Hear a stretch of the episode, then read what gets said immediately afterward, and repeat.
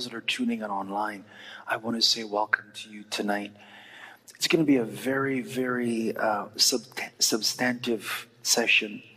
We're going to talk a lot about historical things. What we want to do is we want to begin creating an environment for us to understand the Gospels. And what I, what I may do, just so that we can sort of tarry a little bit for those that are coming, I may, may ask you some questions as well, just to get a sense of your, your knowledge of the Gospels and things like that. Um, if you don't mind, come to the mic and just give us a little sense of your knowledge of the Gospels. Um, first question I would ask there are four Gospel accounts. Do you want to just come to the mics and give us a sense of what your favorite Gospel account is and why that's yours? So we've got the Gospel according to Matthew, we've got the Gospel according to Mark, Luke, and of course, John. Anyone want to just come quickly? We're just going to break a little bit of the ice and tell us what your favorite gospel account is and then kind of a backdrop as to why that's your your favorite. All right?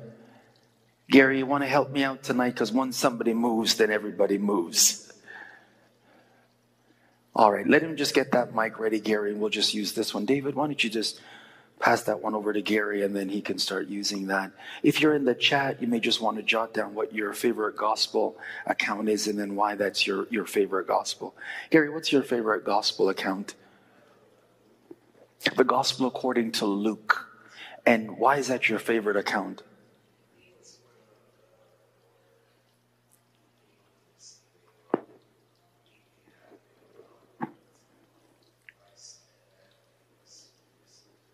Okay. Okay. All right. And Sean, I was having some difficulty hearing hearing Gary because I don't think his mic is on. So we're just working on that, Gary. We'll get that sorted out in just a minute. I want to just really hear what you were fully saying. Um, is he good to go now?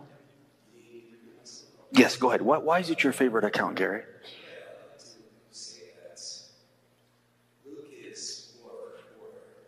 More in order. Okay.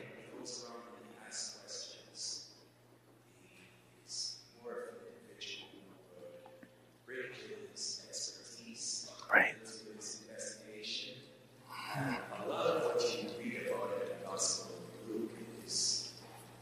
Very much as coming from the perspective of a physician. And you would, even though this is a synoptic gospel, and a lot of the accounts which are also in the Gospel of Mark and Matthew are also in the Gospel of Luke. Right. What is interesting about Luke is that it, I think it comes from a different angle. Okay. There are different uh, versions of what took place, things which were pointed out which you did not see or hear of in the other Gospels. Right. You can talk about so many things which has happened throughout the ministry, uh, throughout the time where he was going around and healing people hmm and spread the news of the kingdom. Right. This, this can go on. Right. Okay, I like that. So for you, it's more, it's a historical, investigative account. Okay. And, and Gary said something interesting. Someone else want to tell us what your favorite gospel is? He says Luke writes from the perspective of a doctor. And when we get to that gospel, you're, you're right, Gary. He, he was not one that was among the 12, but at the same time, he was able to report what he discovered. Someone else, what's your favorite gospel account and, and why? Um, so, I don't know if it's on, but um, Is that microphone on? Give him one second. It's good to go now. Go ahead. all right. So, my favorite um, gospel account is Matthew. Okay. Um, I love all the red words in it, how much Jesus speaks. Right. And um, I just love all the parables and how they relate so much to right now. And I find that whenever I'm going through something new, the Lord leads me to Matthew, and He's Yeah. like, "This is this is what you're going through. This is why, and this is what you're learning." So I Right. find that He wrote all of the challenges and the lessons that we would need to learn after we're saved and we're walking it out and we're learning how to love, we're learning how to forgive, we're learning how to work our talents. Um, you find a lot of that in Matthew, the practical, and I find that Matthew is very practical, Okay. just in his writing sense. Okay. You like Matthew because he's the more practical of all the gospel writers. I like that. Okay. I'll go to Hida, then I'll, Lloyd, I'll come to you. What's your favorite gospel account, Lee? Hida? Why is that? Well, my favorite, my favorite gospel is Matthew as well, but I take it on a, on a different level because I think Matthew, well, like a segue from the Old Testament to Okay. the New Testament. Because um, I used to think, I don't think that way anymore, that the Old Testament was different from the New Testament. But it bridges the gap. It talks, you see, it shows Jesus' genealogy in the first few chapters. It confirms his birth and how it should happen. It confirms what the prophets said in, um, in Isaiah and all those other prophets. Okay, so you like it as a bridge. the bridge. That's, That's- what- that's good. I learned it. Yeah. Okay. How many of you know that though we open our Bibles to the Gospel of Matthew and it says the New Testament, how many of you know that that's not really the New Testament? You, you know that, right? And the reason why it's not the New Testament is because when you read the Gospels, you're reading a transition. The Gospels are transitioning you from the old into the new. But remember, the covenant cannot go into effect until the one making the covenant dies. You follow that? So that's one of the reasons why Jesus obeys the literal Sabbath. He follows all the rules of the Mosaic covenant because he's transitioning from the new to the old. When he dies on the cross, when he rises again, the covenant then comes into effect. The New Testament actually begins properly on the day of Pentecost. That's when we see the New Testament at work in the lives of, of human beings. Lloyd, favorite gospel? Uh, the book of Acts. Okay. Well, how did you get to the book of Acts as your favorite gospel? But but remember, we're just gonna go. You only get you only get four. Lloyd is over there taking five. Everyone, tell Lloyd you can't take five. You got. You only got to give me. What you could say is because if you love Acts, automatically, like Gary, you would love Luke's gospel. Make sense? Go ahead. Tell tell us more. You can tell us about Acts though. Of. Right. And that of. Right. And this is where they said the Holy Spirit was the ascended to the apostles and all the believers who followed Jesus. Right. And so, the Holy Ghost, Yeah. with the church would effective. Right. Because it is the Holy Drives the vision of the church and the love of the church. Yes. Yeah. Can I can I tell everyone something? What I think is interesting about what you're saying though is if you look at what Luke says in Acts chapter 1, he says that the things that he's writing now are the things that Jesus began both to do and to teach. And the idea there is here's an interesting idea.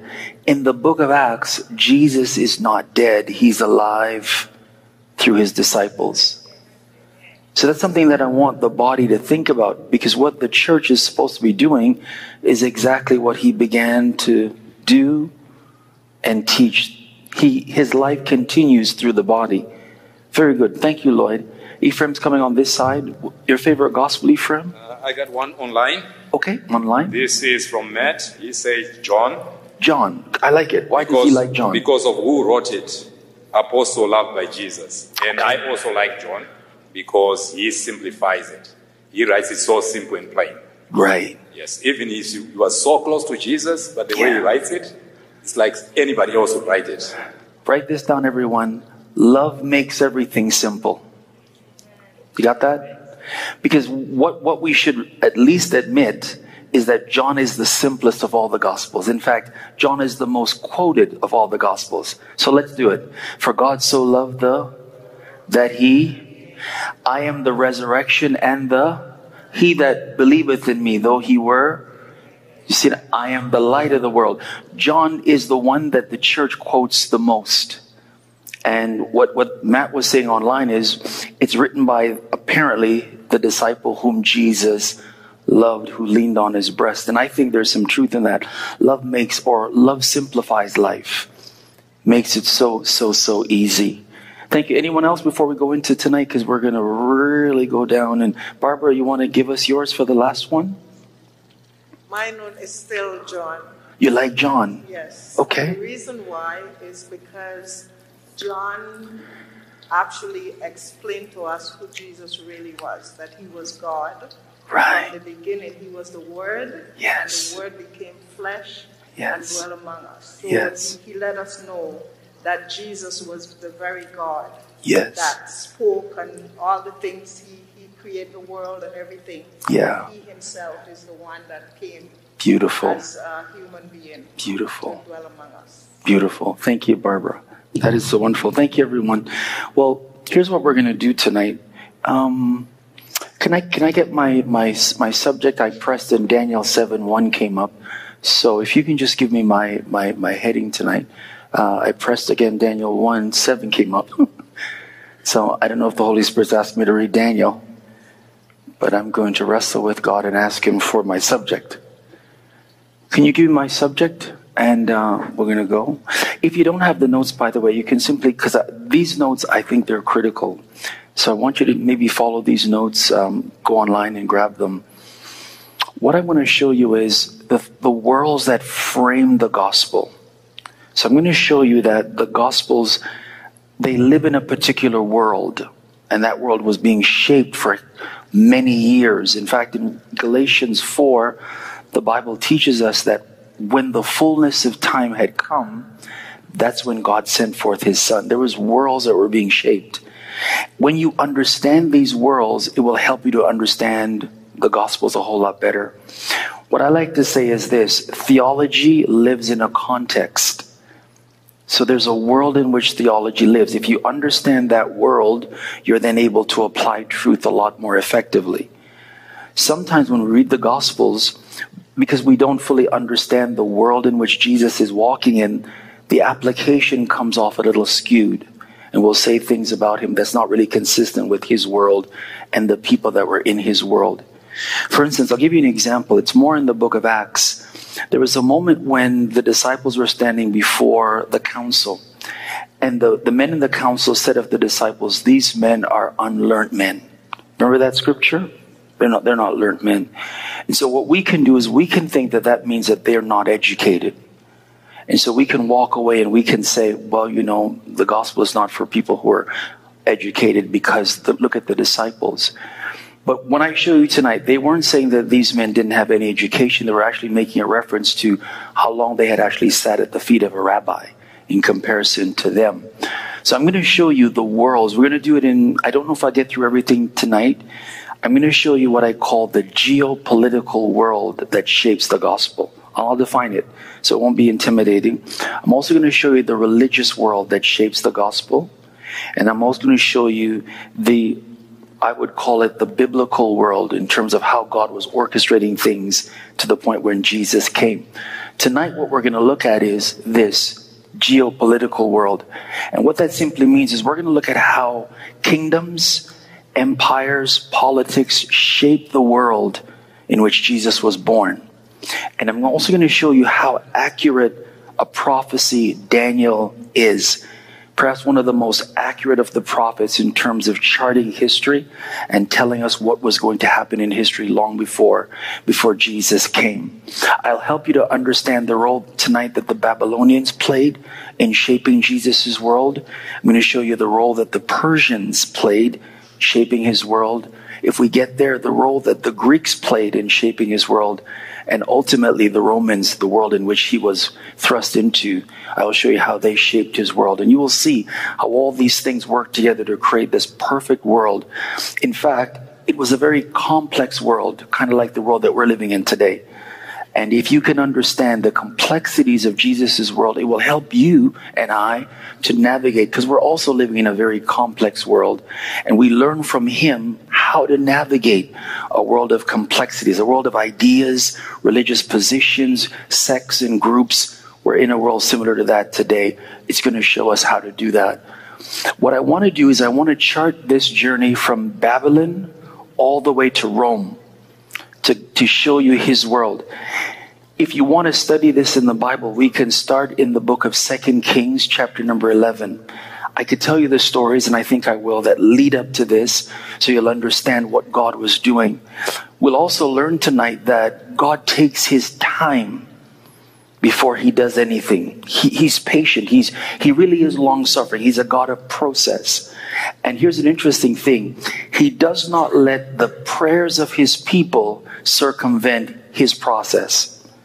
So I want you to think about that. There were people praying and praying, and God kept going with his process until he was ready.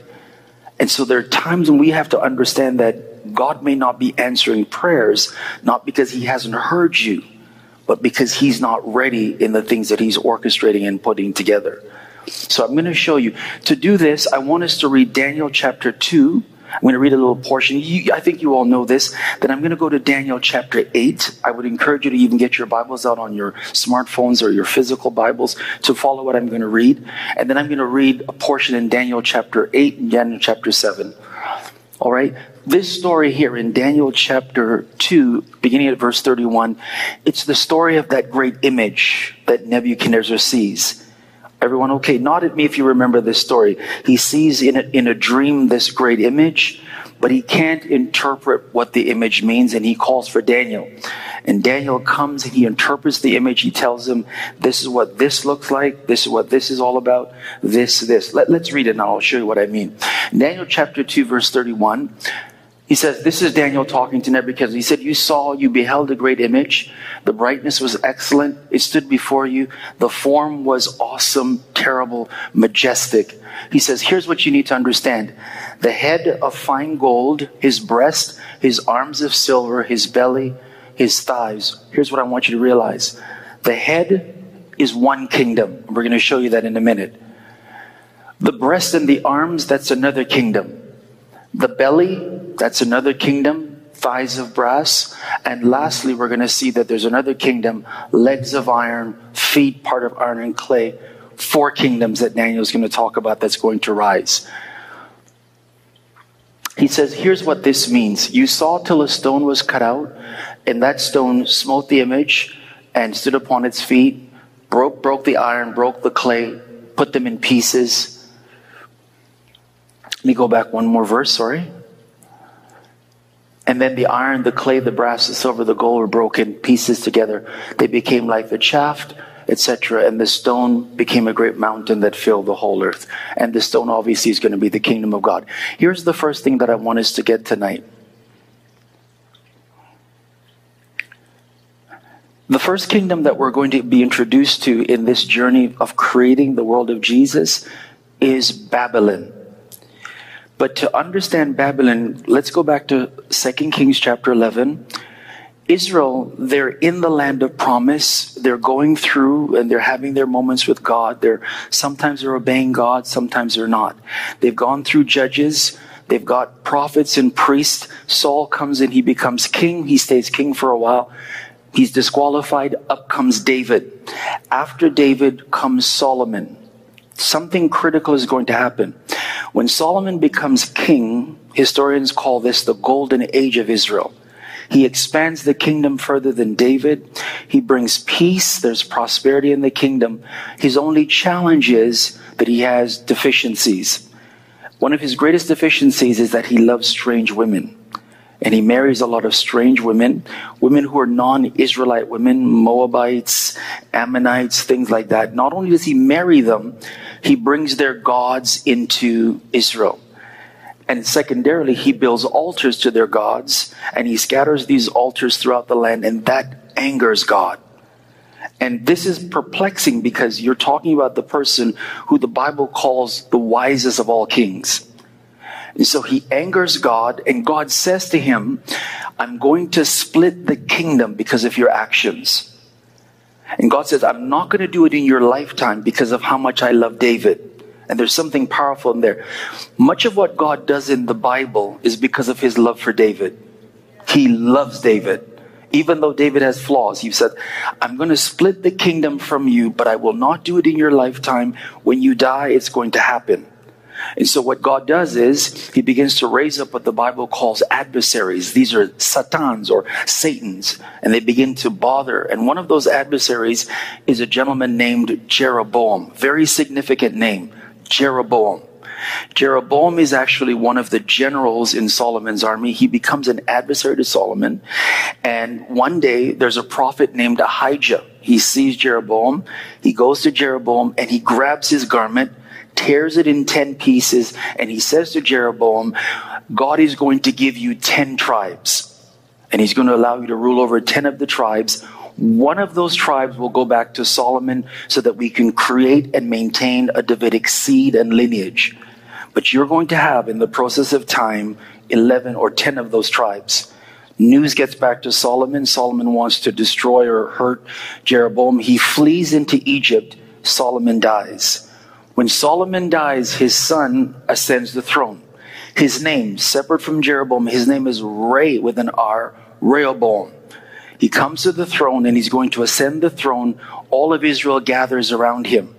And they say to him, During your father's reign, he was very oppressive. We were prosperous, but he was oppressive. He taxed us.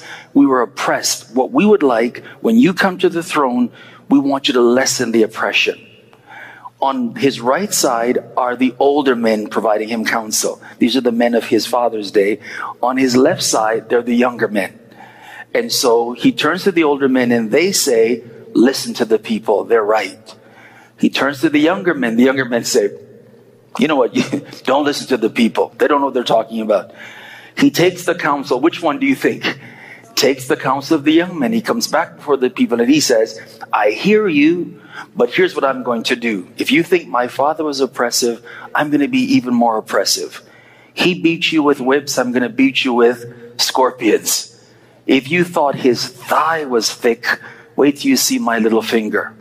The people say something. I want you to get this. This is very significant. When the people hear this, they say, listen, away with the house of David. Remember that. Away with the son of Jesse. We want nothing to do with the house of David. Do you follow what they're saying? We want nothing to do with this lineage that God is going to be working through. They create, because Jeroboam comes back at that time, they create a northern alliance that will be called in the Bible Israel. When the prophets generally refer to Israel or Jacob, they're not talking about all 12 tribes. They're talking about the northern alliance. They create a northern kingdom and their capital will be Samaria their first king will be Jeroboam. In the southern part, that's called Judah. Watch the difference now. There's Israel in the north, Judah in the south. The capital of Judah will be Jerusalem. Rehoboam will be the first king of Judah. Very important. The word Jew comes from those who are from what area?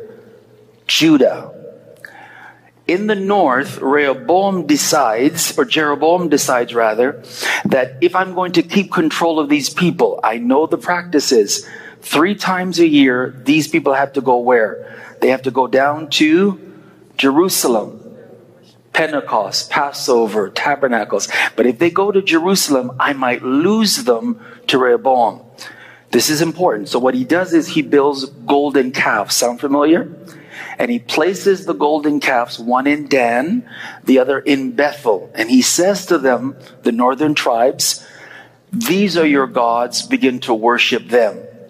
He also, because the Levites, guess where the Levites are centered? They're in Jerusalem, where the temple is. He raises up from the people a different priesthood. These are non Levitical priests, and he creates these pagan altars, and he says, This is your priesthood, these are your gods, and the people begin to worship. It infuriates God. It is called the sin of Jeroboam, the son of Nebat. It's going to run all the way through the kings. The sin of Jeroboam, the son of Nebat.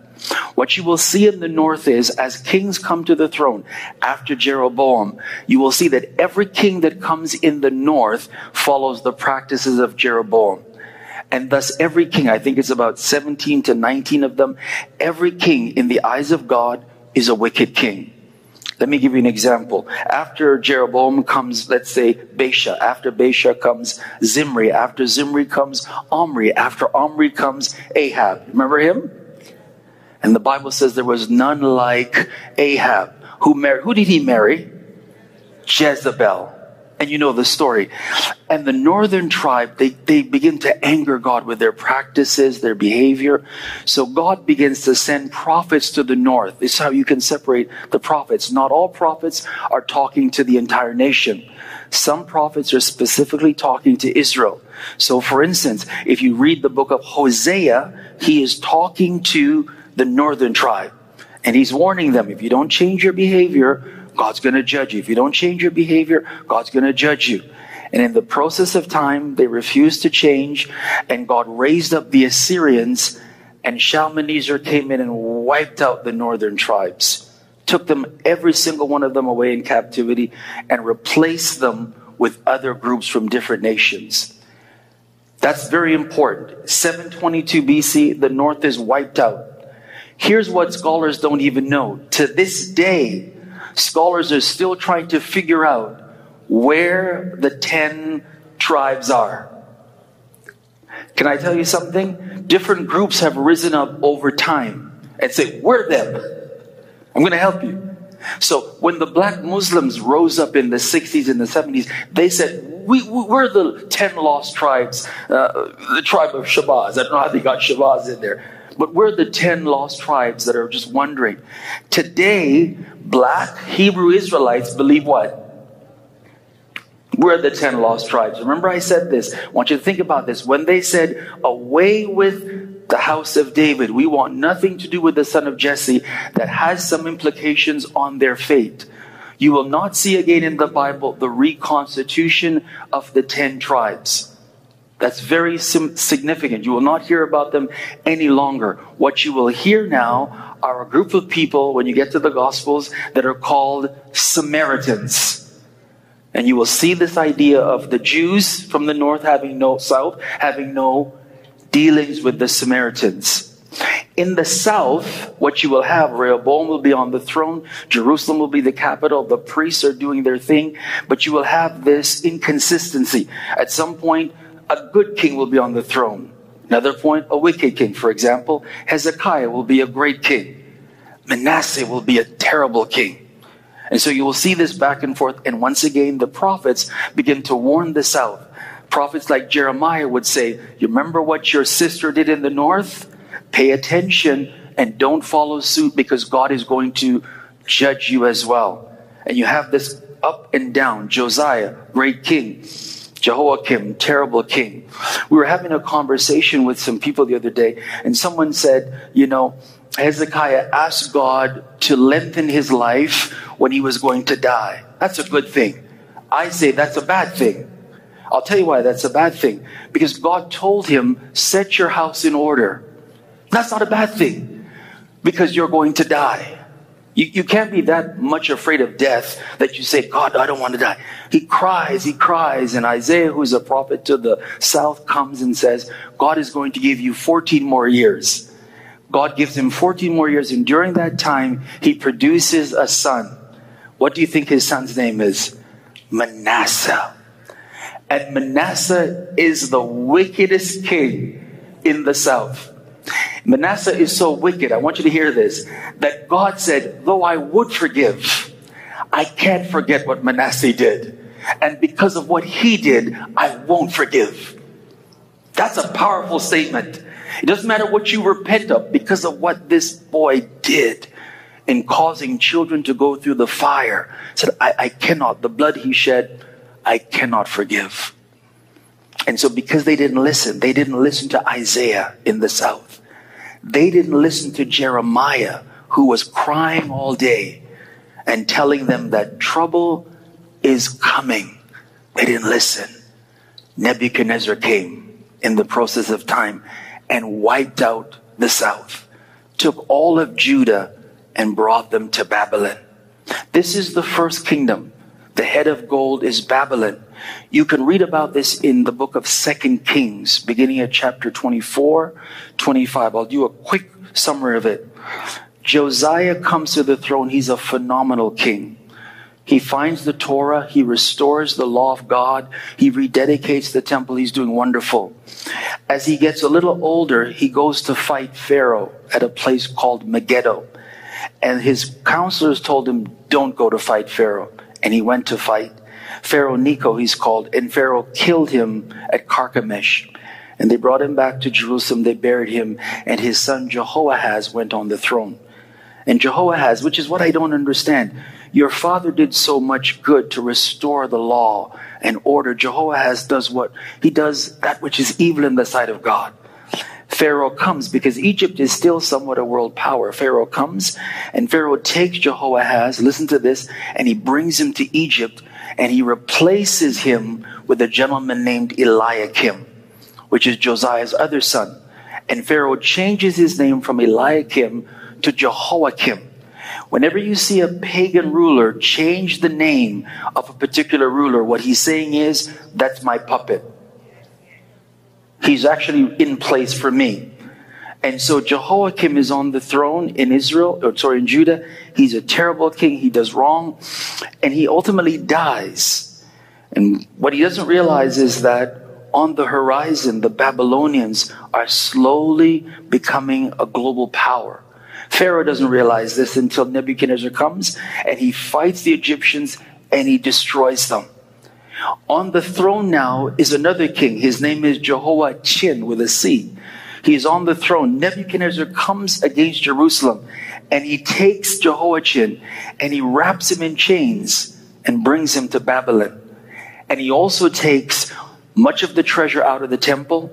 He takes royal children and he brings them to Babylon. You remember that?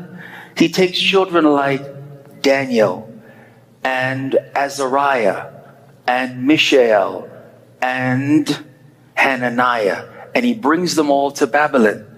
And he places on the throne another gentleman named Mattaniah, changes his name to Zedekiah, and he becomes Nebuchadnezzar's puppet. He rebels against Nebuchadnezzar, and this time Nebuchadnezzar comes against Jerusalem and he's infuriated. He besieges the city round about. No one can go out, no one can come in. And he decides that this time he's not just going to take things out of the city, he's going to destroy the city. Nebuchadnezzar in the scripture, he's a beast. He comes and he decides he's going to just dismantle the city piece by piece.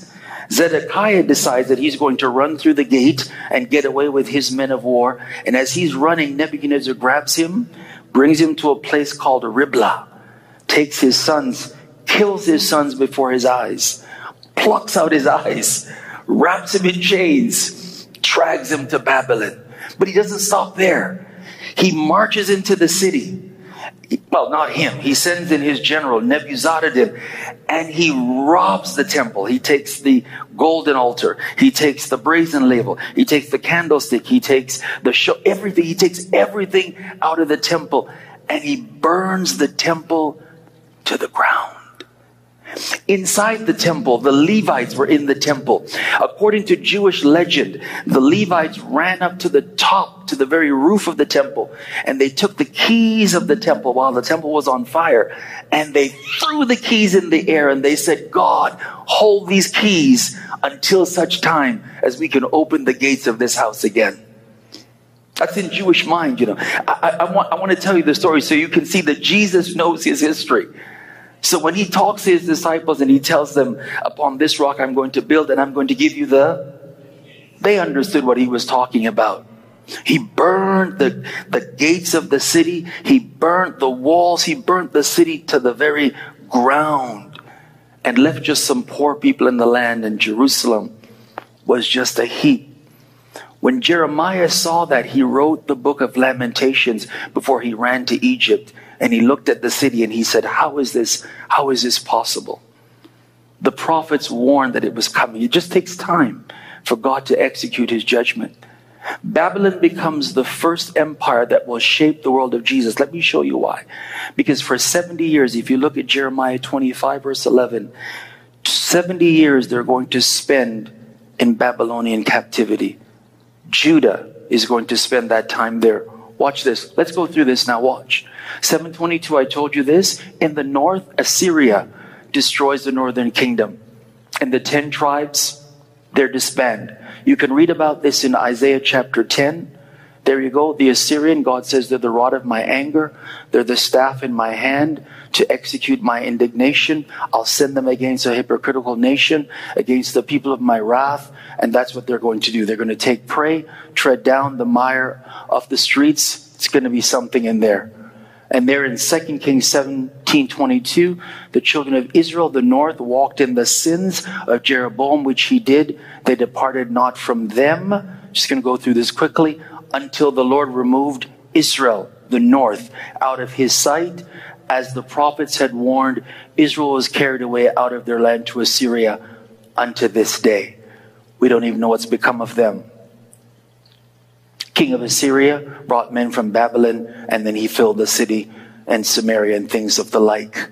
In 586 BC, if you're good with your dates, that's when Nebuchadnezzar invades the southern kingdom. He comes up, 2 Kings 25, verse 1, came to pass in the ninth year, Nebuchadnezzar came against Jerusalem, pitched against it, built forts around about it, and he just destroyed it. He destroyed the temple, which was Solomon's temple. It's the first temple.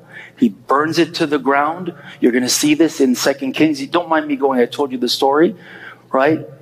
There you go. He sends in his captain Nebuzaradan, and here's what he does. He goes into the city. He burns the house of the Lord, the king's house, all the houses of Jerusalem, every great man's house. He burnt it with fire. He razed the city to the ground. As a result, 70 years they're going to be in captivity. When the writer of Kings, I hope this is not boring, when the writer of Kings talks about it, he says it was God's judgment for their consistency in doing the things that they were doing. When the writer of Chronicles writes, he says because they did not allow the land to experience Sabbath. And so God was both judging them and their treatment of the land. He said, For 70 years, I'm going to let the land rest while you stay in exile. And this is also my, can I say, chastening for your, your behavior. Jeremiah talks about this in Jeremiah 25 verse 11. This whole land shall be desolate and they're going to serve the king of Babylon for 70 years. Try to stay awake, everyone. It's going to get really good. Here's what happens when they go to Babylon. Remember, they go down there speaking Hebrew. But over time, they pick up the language of the Eastern nations. They begin to speak Aramaic. And they begin to lose the knowledge of how to speak Hebrew. At least the common people do. And only those people that are writing scripture, don't get tired now, I'm telling you it's going to help you. Watch, only those people that are studying scripture, interpreting and copying scripture, maintain the language of Hebrew. Very important. You're going to see when Jesus comes, he is actually bilingual, if not trilingual. But the language that he speaks among the common people is Aramaic. This is what they're speaking. This is kind of like, if you would, language that you would speak at home, things like that. It's a common language. They learn this. Their language is changed. The second thing that's important is something that never existed before begins to surface. The synagogue. The synagogue did not exist before the days of Babylon because everyone went where? They went to the to the temple. Now they're in Babylon. There's no temple. There's no place for them to congregate. So they then begin to develop these smaller, it's what we would call today small groups. They start to develop these small gatherings in different parts of where they're in exile. And these are called synagogues. Maybe six or seven men, elders in a community can begin to develop and raise up a synagogue. The synagogue exists for a few reasons. Number one, it becomes the place where they can pray so it becomes what the writers call the tefillah, the bayit ha tefillah, the house of prayer. It also becomes the place where they can assemble. It's the Knesset. So they can assemble in the synagogue. And here's the last one. It's the place where they can study and learn. It's the house of learning. Three things happen in the synagogue. It's where they gather. It's where they pray. It's where they learn scripture. Three things happen in the synagogue. They gather, they pray, they learn scripture. As time goes on, the synagogue will become the place where their children are schooled until they're 12 years old. Every Jewish boy is trained in the synagogue until they're 12 years old. This is one of the reasons why I said to you that do not think that the disciples were uneducated. After 12 years old, they enter what's called a bar mitzvah. They still do that today. They become sons of the commandment. Girls get bat mitzvah, daughters of the commandment. You can then decide are you going to be a fisherman, a craftsman, a farmer, or are you going to continue to sit at the feet of a rabbi? If you sit at the feet of a rabbi, in their mind, you're a learned man. That's why Paul continues to insist that he sat at the feet of Gamaliel. Those who sit at the feet of rabbis consider themselves to be intellectuals of the day. If you didn't, you were considered to be an unlearned man. Doesn't mean that you're uneducated. The synagogue begins to rise. It's going to play a critical part in the ministry of Jesus. That's where he's going to do some ministry. That's where he's going to be resisted. That's where he's going to find opposition. This is what the people know the synagogue. The second thing that's going to happen is there's the rise of river gatherings. This is something I don't know if ever, anyone's taught you. Because they're in Babylon, if there's no synagogue, what they would do is they would go out by the river. And there, just a few of them would sit and they would pray by the river. They would worship by the river. Am I right? Can I help you? By the rivers of there we sat down. There we wept when we remembered Zion. For those that carried us away captive, they required of us a song. They wanted us mirth. How shall we sing the Lord's song in a Psalm 137 comes from that. So they begin to gather by the river. This is so powerful that it continues all the way into the book of Acts. They're still doing that in different parts of the, the diaspora. When Paul begins to spread the gospel and he goes to Philippi, guess what he does on the Sabbath day? He goes out where the women gather by the river, and there he meets a lady. Her name is Lydia. She's a seller of purple. It started here in the days of Babylon, gathering by the river. This is what Paul says. Certain days they were in the city, and on the Sabbath day, watch what he's going to do. They went by the riverside where prayer was often made, and there he saw the women there, and they were praying. Maybe the reason is that the women were not as welcomed in the synagogue as the men were. And so perhaps this is one of the reasons why the women gathered by the riverside. This is something that I want you to see. The third thing that happened when they're in Babylon is the rise of something called the oral traditions. This is a powerful truth. Here's what happened. Because they knew that the reason why they were in exile, it was because, Gary, they didn't follow the law of God. And so when they got down there, they said, you know what we're going to do?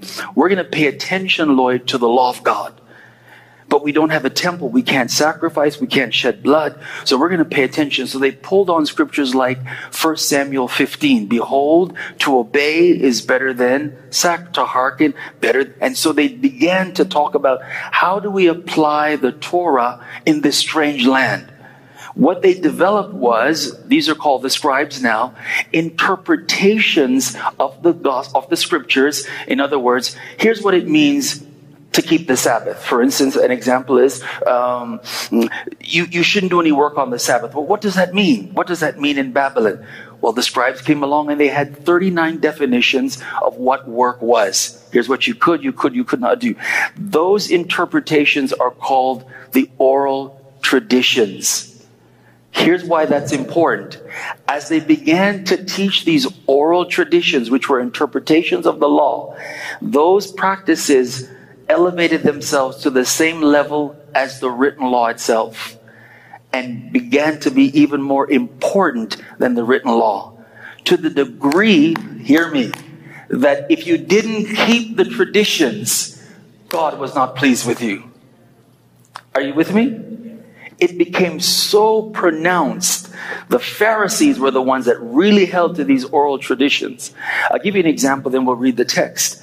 They're in a strange land and the, the, the, Torah says that they should be holy, which means clean, not defiled. And so they want to define what does that mean in Babylon to be clean? And so they came up with traditions of washing themselves. So if you, David, if you went to the marketplace and you're in the marketplace and you're handling food, you could defile yourself. You might be touching meat that's been offered to a, a god in one of the temples. And so your hands would be defiled. So when you came home, David, what should you do? You had better wash your hands because a demon could have jumped on your hand. And, and then now you, you could be eating food and that thing could get and defile you. So when Jesus was around, they said, How come your disciples don't, according to the traditions of the, the elders? They believe these things to the degree that if you broke these, am I helping anyone? They came up with rules that were on the same level as scripture, if not even higher. I hope you, you're thinking deeply. Let me repeat that. They came up with rules that were on the same level as scripture, if not even higher, that if you broke these rules, you displease God. I'll show you the scripture here. This is the oral tradition. I'm just setting the backdrop. So when we get to the Gospels, he says, Watch, they're asking him, How come you don't wash according to the tradition? He says, Howbeit in vain you worship me, teaching for doctrine the commandments of men. Watch this. For you laying aside the commandments, you hold to the oral traditions. And it's gonna, it's gonna be more than just spoken. Over time, they're going to put these into books one of the most famous Jewish book is called the Mishnah, which is just a compilation of all these traditions. Mishnah means to repeat it.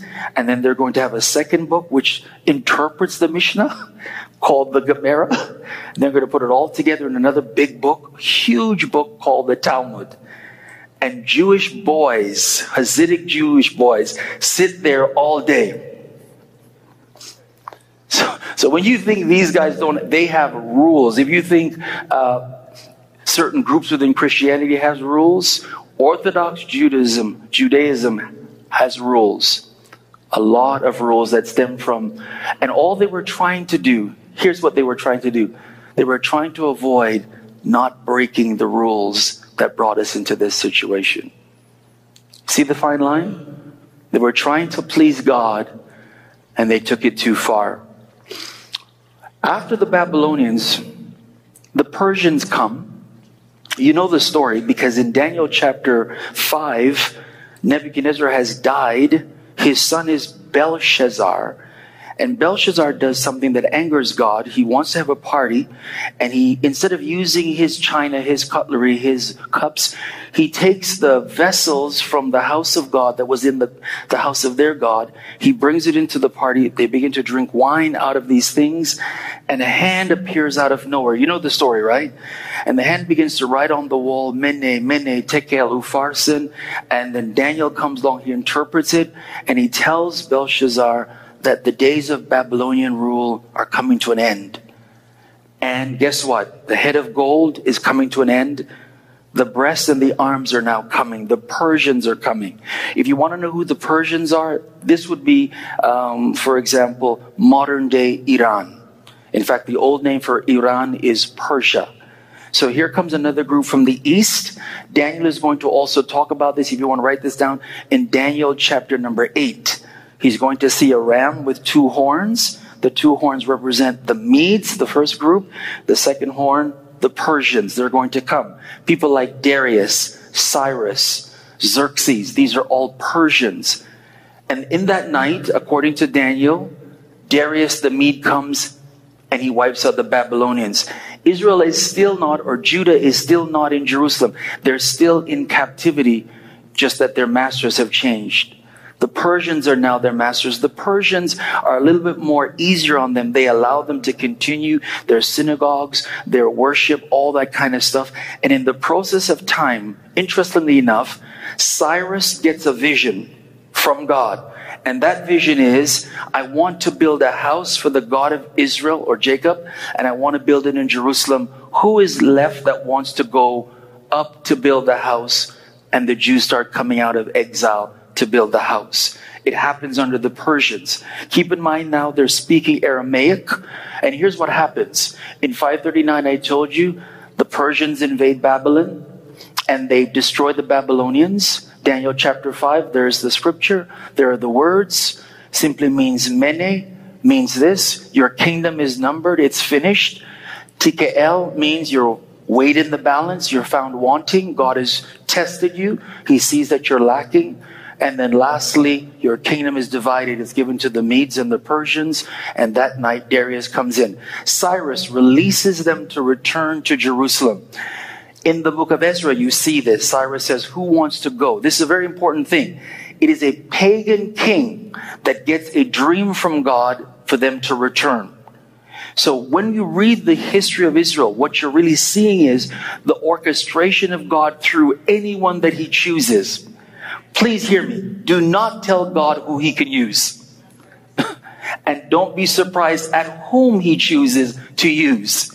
Because in some of his decisions, what he's displaying to us is his sovereignty over that which he's created, both good and bad.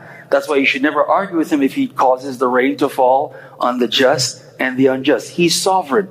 So here's a Persian king, Cyrus, who no covenant, no circumcision, no Sabbath, no knowledge, no whatever it is. And God tells him, let them go home to build a temple.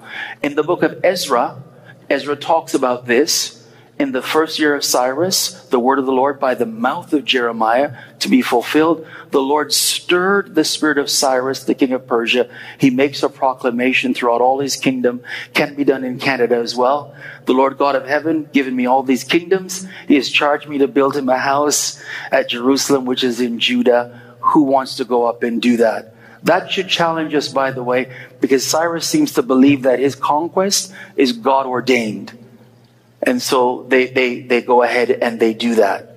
Here's how it happens. This is the distinction between the exile and the Exodus. In the book of Exodus, when they came out of Egypt, they all came out at one time. In the exile from Babylon, it doesn't happen like that. They come out in waves. And some of them choose, listen to this, not to leave. Do you follow? Because after a while, you're going to see some incredible truths.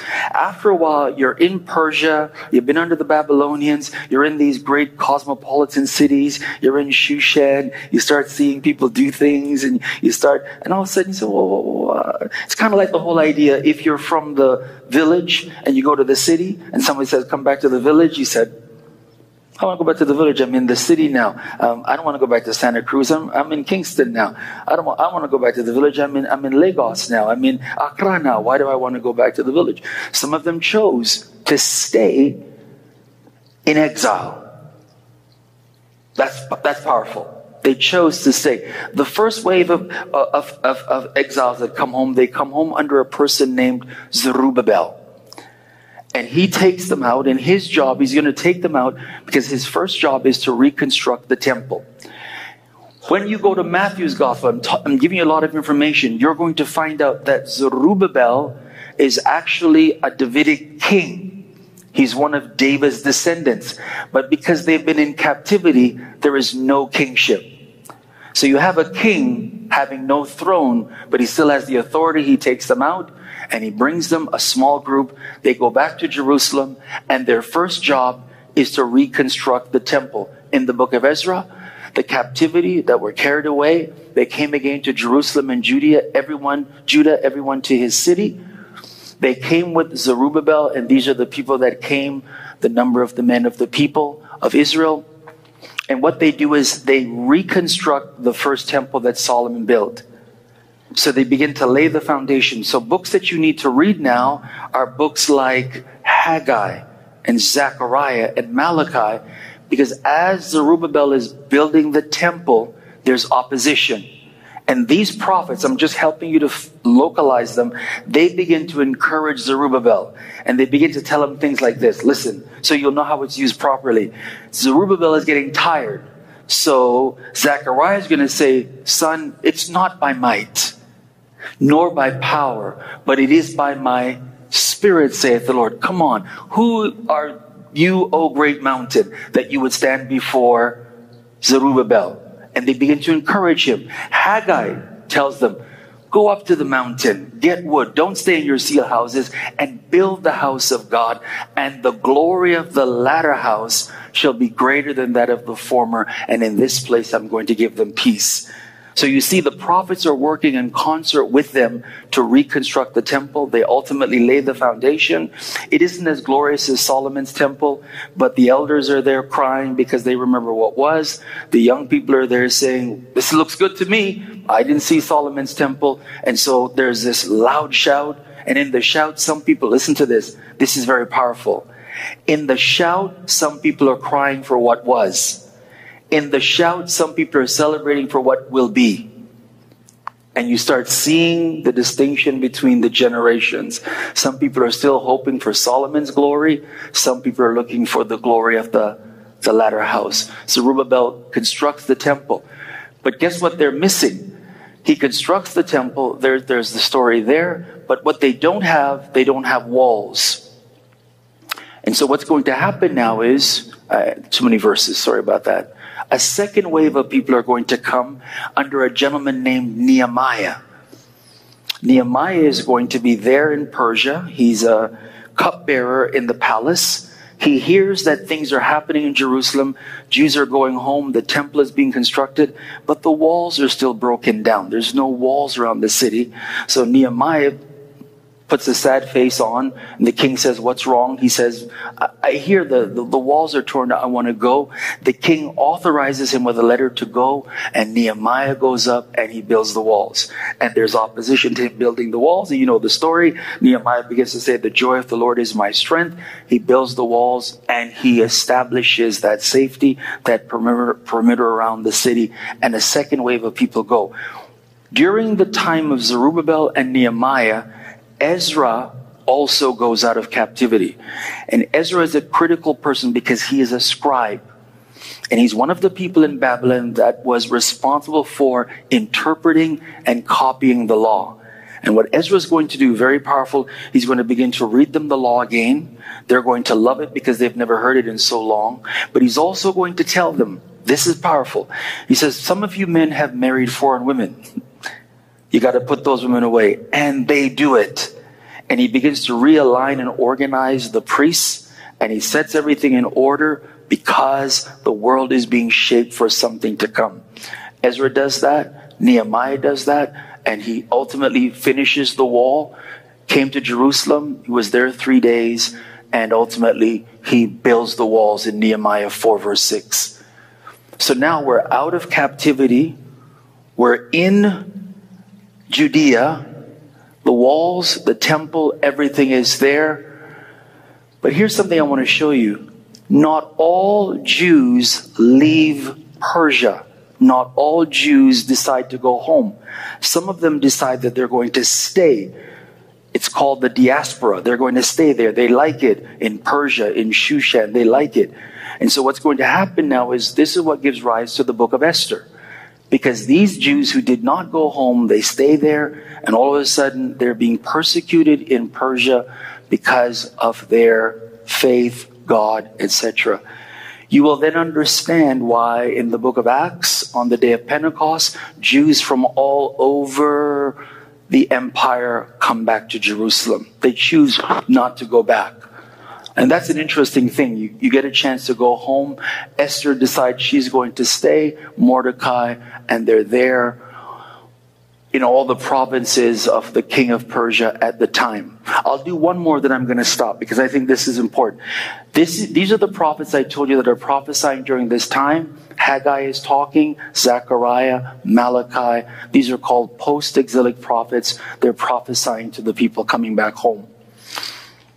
There's one more group that I want to talk to you about because I think they're important. Their legacy is still around to this very day. The Persians were on, on the scene for a while, but what they didn't realize was that on the Western front, the Greeks were becoming an empire.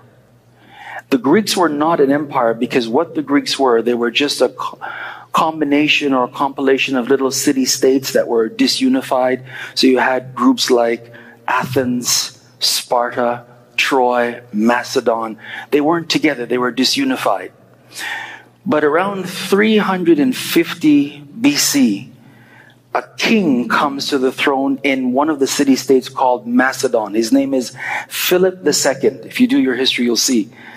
He is a student of a Greek philosopher and historian named Isocrates. And Isocrates says to Philip, if you can unify the Greeks, if you can bring all these groups together, Athens, Troy, Sparta, Macedon, and bring them under one umbrella, it's called the Hellas, the Greeks. One umbrella. And if you can subject the Persians through this unified group, listen to what he tells them. There's nothing left for you but to be a God. And he believes it. He said, I believe it. And he begins through a campaign of war and diplomacy to bring these groups together. He brings Sparta and Athens and all these groups together under one umbrella called the Hellas. H E L L A S. That's the Greek word for Greek. And he then begins this campaign now of building this Greek empire. Two years into doing that, he's assassinated. He is not the real person that's important. His son, who is just 21 years old, comes to the throne. His name is Alexander. Alexander is 21 years old, and Philip ensured that Alexander was schooled at the feet of Aristotle. And Aristotle taught Alexander, one of the Greek philosophers, he said, Humanity and culture has reached its climax in Greek culture. There's no greater culture than the Greeks. Listen to this. Our theater is the greatest. Our arts is the greatest. Our athletics is the, our language is the greatest. If you want to talk about the greatest culture, the Greeks are the greatest. Do you know what Alexander did? He believed it. He believed. He said, I believe that. We're, we're in fact the greatest. This is a great example of what America is like today. He said, the Greeks are it. If you want to talk about culture at the highest, the Greeks are it. We got it. We've got the best theater. We've got the best athletes. We've got the gym. We've got the bathhouses. We've got the theater. We've got the gods. We've got everything. He believed it. And he was also a student of Homer, which is a great uh, Greek poet. And Homer wrote stories of, called the Iliad. And he wrote about people like, remember Achilles, this great warrior that would fight for the Greeks. And Alexander believed it. And he said, I'm going to do this. He said to himself, watch this. He said, I'm going to build this great world city called a cosmopolis, a cosmopolitan. I'm going to build this world city and it's going to be under the Greek umbrella. Everyone's going to speak Greek. Everyone's going to do the Greek thing. They're going to go to the Greek games and go to the Greek theater. In other words, he believed in this concept, manifest destiny. And so he started to fight. Of course, he's coming from the west. If you read Daniel chapter 8, you will see him in Daniel chapter 8. He's the goat that comes from the west, that comes against the ram and hits the ram, stamps him to the ground, and the goat becomes prominent. And Alexander, in 11 years, he conquered. He conquered Palestine, North Africa. There's a city right now in Egypt called Alexandria. He conquered what we would call modern day Pakistan, Afghanistan, went all the way far as you can imagine to India. And as he was conquering, his men said, We're not going no further. He went back to Babylon, and history teaches us that he died of a fever. And when he died, he had no successor and the four generals, watch the accuracy of Daniel's prophecy. His four generals decided that they were going to split the kingdom amongst themselves because when the goat fell, out of the goat came four horns. Daniel is very prophetic and precise. His four generals begin to fight for control of the empire and becomes four split groups in the empire until it becomes three, until it becomes two. And I'll explain who the two are in just a moment. The Greeks are the belly and the thighs of brass. Here's what they do, and I'll stop here. I'm going to show you how, how powerful this is. The coming of Alexander the Great, 336 BC, Daniel talks about him. Watch what Daniel says. I was considering, and a goat came from the west. If the goat is coming from the west, he's coming from Greece and he's coming to the east. He doesn't touch the earth. In other words, he's moving very quickly. In other words, in quick time, this goat is going to take over. The goat has a notable horn between his eyes. That's Alexander the Great. And he came to the ram. That's the Medo-Persian Empire. And the ram had two horns, which was standing before the river. And he ran upon him with fury, the fury of his power. And what does he do to the ram?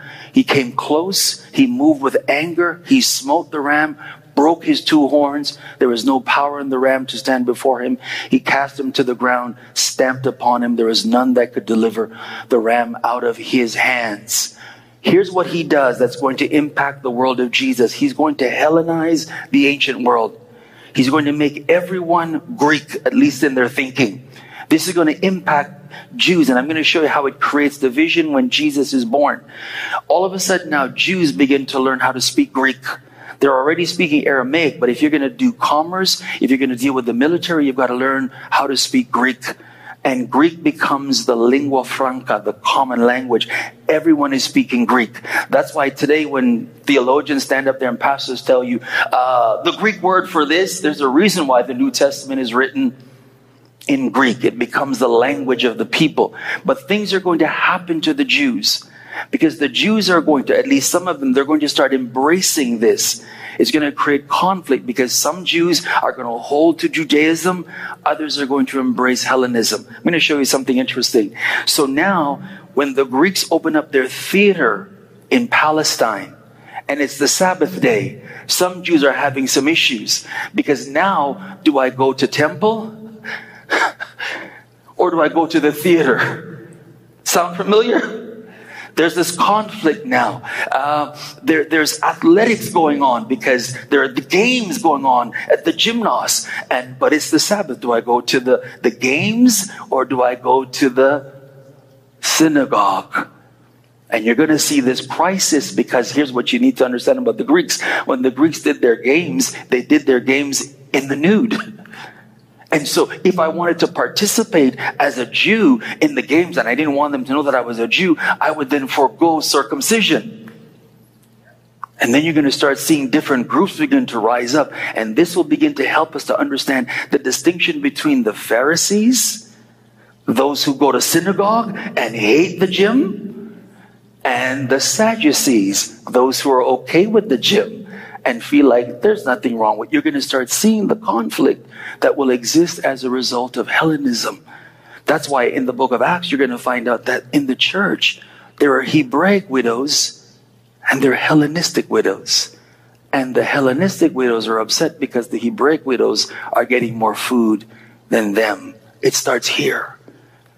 You may look at me strange, but I'm trying to show you something tonight. Theology lives in a context. When you understand the context, you can understand its application. The reason why I'm teaching you this and it's laborious is that sometimes we're praying to God, but we don't understand our world and the dynamics of our world. So he Hellenizes the whole world. Everyone is speaking Greek. They're learning it. It's called, watch this, it's called Koine Greek. Isn't that interesting? Because that word is the word that you get koinonia commonality. Everyone speaking the same thing. Does it sound like what the British did and called it colonialism? it does, doesn't it? Everyone's speaking English. Even if you got your mother tongue, everyone's speaking English. Starting to believe that society had reached its apex in England, etc. And the Americans do the same thing today. Here's one more thing. With the death of Alexander, the four horns come up the generals. We won't do this tonight. I'll probably save it for next week because some things are going to happen that's going to really anger the Jews and wars are going to break out among the Jews and within the Jews. And what we will do is we're going to look at this next week. I'll read Daniel chapter 8, verses 8 and 9. When the goat became great, that's Alexander at his greatest. I think he died at 33 years old. When he was strong, the horn was broken and four notable ones came up toward the four winds of heaven. And there's this person that we're going to talk about next week. And one came out that was exceeding great toward the south, the east, and toward the pleasant land. I'm going to talk to you about this next week. I'm going to talk to you about the Maccabean revolt and what happens in Israel in 167 and the wars that they fight. And I'm going to show you how the high priests and that lineage comes about so you'll understand when we get to the Gospels, you'll understand who Annas is, who Caiaphas is. You'll understand what the Sanhedrin are all about and where it came from. And you'll see a lot of similarities between what they did and what we can do today. Let me pause. It's 8:15. I'm going to stop here. We'll pick up next week. We'll finish the Greek portion. Then I will show you what happens when Rome comes, what Rome does. You'll then understand who Herod is, who Herod Antipas is, who Pilate is and what their role is and how they play a role in the life and ministry of Jesus Christ. Then we can talk about Jesus being fair to him in the world in which he is raised. Take him out of that world and we can apply him today into our world. I'll stop here. Are there any questions at all that you would like to ask of what we've discussed thus far? Anything that I maybe I wasn't clear on, you didn't get it? You said, ah, Pastor, that was pretty boring, but we'll, we'll put it all together in, in, in time to come. Any, any questions at all for the Q&A? Okay. I think, Sean, we're going to go to the right here. To my right. And if there's any questions online, Ephraim, you can let us know. Um, so thank you for the teaching. I'm trying, yes. And um, how do the Jews relate to Christianity today, the modern day Jews? Well, let's not let's not do this. Let's not even go to the modern day Jew. Let's go back to the Jew of the first century. Here's something that we will get there when we get to the Gospels. Remember, Christianity started in the cradle of Judaism. You knew that, right? Christianity was first and foremost Judaism, can I say 2.0? If you, if you understood that. It, it, we who would consider ourselves non Jews, we weren't even a part of the early church. All the members of the early church, the body, they were Jews. And they didn't even understand at that point any sort of messaging to the world outside of their particular sphere, which I find to be incredible. Think about this. They walked with Jesus, he taught a global message, and they saw it in a local context. Do you see what I'm trying to say? He told them that he came for the whole world. He came to be the light of the world, and they still saw it within a local context. So on the day of Pentecost, there was no non Jews there. Everyone that came, either they were in the upper room, they were Jewish. Everyone that came were Jews from the diaspora. When the church moved, it moved to Samaria. And again, even there, there were half Jews. They still struggle with that. It went down to this other place. It was all Jews until you get to Acts chapter number 10, where they, they, they dare to go to Cornelius' house. And watch this Peter, who has keys to establish this ministry, the Holy Spirit has to convince him to go to Cornelius' house. Am I right? The Holy Spirit has to tell him through a Jewish analogy, see all these things that you wouldn't eat, these four footed beasts, don't call them unclean. What I've sanctified is clean. And he goes down to Cornelius' house reluctantly and unawares to the church in Jerusalem.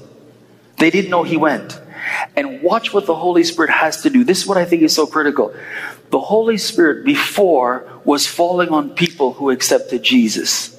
Right? They were accepting Jesus. Holy Spirit came. In Cornelius' house, the Holy Spirit has to come not for their benefit, but for whose?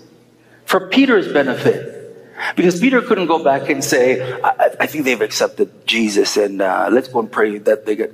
Peter had to go back and say, the same spirit that fell on us fell on them. and I can't say nothing about that because I heard them speak and those who came with me, they heard them speak. God must be doing something outside of our borders. And it's at that point that here comes this person that God was shaping and forming, this gentleman who sat at the feet of Gamaliel. Paul was being primed to take the gospel to the world. But you know what Paul has to do? He has to get permission from Jerusalem to go to the Gentiles. So Christianity at first was, can I say this? It was a higher expression of Judaism, and God ultimately took it out of that small, uh, if you will, container and just launch it out into the wider world. Today, for some reason, we're not able to convince whether it be Orthodox Jews or non that, hey, this that we're in started with you. and we sometimes forget that this that we're in started with them. So it now becomes God's responsibility at some point in history to take some scales off their eyes and connect us with them through engrafting so that those who are out there and we who are in here, we can be engrafted together. And then I think we're going to see the glory of God. But I think we're forgetting that the foundation, that's why this that we're teaching is critical because you don't have a gospel. You don't have a church unless you understand its foundation. and its foundation is rooted in the children of God from the old. Does that make sense? Okay. I don't know if we know yet, though, if I may say this, I don't know if we know yet how to present the gospel to the Jewish community. I don't know if we've thought about how do you sit down with them and present the gospel. And this is what makes Paul just so phenomenal. He can present it to the, both the Jew and the non Jew. And then I would also say this if, if there's any other questions, please come. If you do happen to present the gospel to a Jewish person and they reject it, don't take it personally. It just means perhaps at that time there's still some blinders on. And so just know how to move along. Don't don't don't think that they've rejected you, so to speak. There's some blinders still on as well. But I think there's something to be said about learning how to communicate with them. Keep this in mind though, there's a small group, I would say small, group of Messianic Jews today that have accepted Jesus Christ. We, we have relationship with some of them over here in North York. So there's a small subset, but by and large, Christianity has left its Jewish foundations. It's really lodged itself in a, can I say, a Gentile, um, if you will, environment, and the, the Jew is kind of on the outside waiting for Messiah to come. I didn't, I didn't put this on the screen tonight, but you know, have you ever heard the term the intertestamental period? It just means the period between Malachi and Matthew, that period between the testaments. Keep this in mind. When you when you, we use certain language, that language is based on how we understand the scriptures. You couldn't sit with a Jew and tell them, you know, in the intertestamental period this happened. Because the Jew is going to tell you, what do you mean the intertestamental period? There's only one testament. So he doesn't know anything about a, a New Testament. He would be, do you follow what I'm saying? In the same way that tonight I use terms like BC, AD, just know that not everyone's going to understand that. You believe that there's in the year of our Lord. For some people, this is BCE, a common era.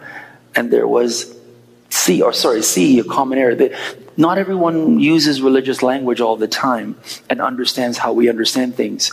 So just keep that in mind as well as we're processing some things as we go along. Okay? Any other questions at all? I think there's someone here that said they wanted to just quickly encourage us. I'm going to ask you if you want to come in, uh, my sister? Not your daughter. There she is. Good. Okay. Um, yeah, so super duper quickly, um, I kind of just wanted to share some encouragement in this Yes. victorious week that we're having. Yes. Um, because something really amazing happened to me today. Um, I think for the first time in my life, I just want to kind of just share like how God is like kind of moving in our youth, you know, amongst the youth as well. Yes. So yeah, like super quickly, um, for the first time in my life, like I really, I feel like I really experienced. I mean, obviously we, you know, we experience the love of God like every day, right? Mm-hmm. And like, um, but I like for the first time ever, like experienced the love of God to the point where I cried. So basically, um, I got accepted into Humber College, and I'm starting in May. Awesome. Awesome. Thank you. Thank you. Um, so I think it was around like late March, mid March. Like I had gotten news. I was kind of I was super stressing about how I was Yeah. gonna like pay my tuition. And like I talked about it with my mom, and I was like, "No, everything's gonna be fine. God's gonna make a way." But like I was, I you know, I've really been like battling anxiety. Me and God have really just been working together to battle anxiety, and I just had pending anxieties about it. Yeah. And you know, like for the first time, I I truly understand the meaning of like Ephesians three twenty. Like God is able to do exceedingly abundantly more than we can ever ask for. Yes. Because like at first, like it was like okay, I won't. They told me I wouldn't be able to get OSAP. Like I wouldn't be able to pay for my tuition. So I was like kind of stressing. And then like we had gotten news that like um okay, you know, like the block that was on it was lifted, so I can get OSAP. But on top of that, what had happened was I had gotten an email this morning and like they had said that like you know how like OSAP loans you money and they give you money, right? So on top of me being able to receive OSAP, I am only receiving grants. I'm not gonna get any loans, Oh, I like that. grants. so yeah, so um I really now understand the meaning of Ephesians 3:20 because Man. to think that I was even stressing about how I was going to pay my tuition but like I was granted money. I don't owe anything. I don't have to loan Yes. anything. It was just very Thank. God. So, like, I just like ever since it's like, and I, you know, the thing is like, I've always kind of struggled with this Christian walk because I was just scared of certain things and just how it was gonna mm-hmm. go. Yes. But you know, last year I was like, you know what, God, no matter how many questions I have and no matter how many times like I feel like you're not for me, I really still want to take this seriously. I want to give us a real chance. And ever since then, everything has just been falling in line. And I was like looking at myself in the mirror this morning, and I was like, why was I scared to do this? Like, I mean, there are, I know why, but like at the same time, it's like, why exactly was I scared to be serious about this? Mm-hmm. like, so yeah, I just wanted to like encourage everyone and just like, you know, God is always moving and, you know, Yes. I know there's a lot of like worry about us youth, but don't worry, like, God is like God us and like, He's like doing something in everyone's life. So, yeah, I just wanted to encourage everyone. Amen. Thank you for sharing that. I think some people feel built up. Um, we'll be talking to you after if you can lend us some money. but listen, guys, trust me on this. It may seem as if tonight, Sean, can we just get some ambiance? It may seem like, oh, this is a lot of information. When you open the Gospels and you begin to read, and you, you then see Herod, I guarantee you're going to say, I didn't know that who that was. I didn't know how that worked. I didn't know that. You'll begin to connect the dots. I just want you to trust me on this. The Gospels will come alive when you understand the world in which it lives. And you will understand why certain things happen, why this happens. You'll even understand why the Jews could not crucify Jesus themselves. I'll show you. You'll understand it. It will just come alive to you. And on that level, because here's what I think happens at times we're trying to ask God to give us an understanding of a text, of scripture that was not really written to us, it was written to someone else. And if we don't understand that first level, you can't go to the second level, the third level, etc. So this is the work of understanding the Word of God. And if, if we just commit to God, we won't be lazy. You, you see, remember I told you tonight, and we're going to stop here. Remember I told you that some Jewish boys went on to be farmers, fishermen. That's Peter. Some Jewish boys went on, I'll show you why, where tax collectors came from. And then I'm going to show you how you can understand Jesus' disciples. And I will convince you that he was the greatest leader that ever walked the planet. If you can take these guys who hated each other, and I'll show you the reasons why, and bring them together to a place where they're on, it's not about them liking each other. They come to a place where they're on one accord. You will walk out here saying, wait a minute, why can't we do that?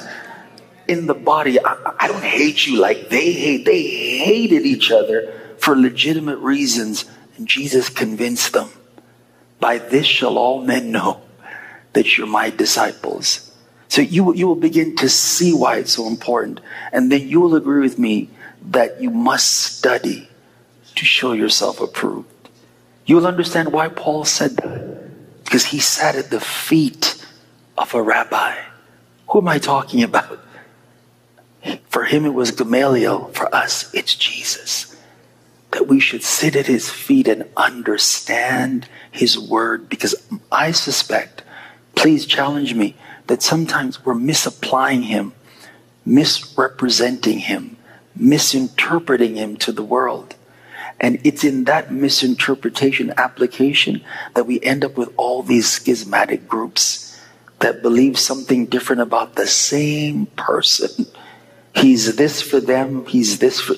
It's just one Jesus, and he's the same in every generation. Why don't we stand to our feet tonight? Go back to your notes, do a little bit of study, review them. We will pick up next week. I won't move as quickly as you may want me to. I'm going to give you this foundation. Stay with me. Don't say I'm not coming next week because it was just history lesson and I need something spiritual. I want to talk to you about the scribes, the Pharisees. I want to talk to you about magic. I want to talk to you about Gnosticism and this all of these things so that when you go out there now and you realize that there's all these groups out there in this world and that Jesus was able to navigate his world with all these groups and win souls for the kingdom, we then shall be able to do the same thing. If you agree, just lift your hands with me. We're on a journey, a journey of study. If you're at home, join us on the journey of studying so that we will rightly divide the word of truth and that there will be no error in our interpretation of who Jesus Christ is. Oh, that we whose hands are raised, we who are online would know him, the power of his resurrection. That we, here's my prayer tonight, would be able to present him to a diverse world, a complex world, an ever rapidly changing world, that we might present Jesus, who is the same yesterday, today, and forever. Father, give us knowledge of the Son of God. For our fellowship is with the Father through His Son. I pray for everyone that's going to sit and labor with me in understanding the Gospels, that we're going to go over the history and the philosophy and the religions and the sects and the foundations, the world that you prepared for Jesus, that we today might prepare a world for Him. Bless us to grasp, to comprehend, to know, to receive, to understand, to apply the revelation of Jesus Christ in our own lives and in the lives of all that we touch. Help us on the learning journey, God. We give ourselves to you as students at the feet of the Rabbi. In Jesus' name.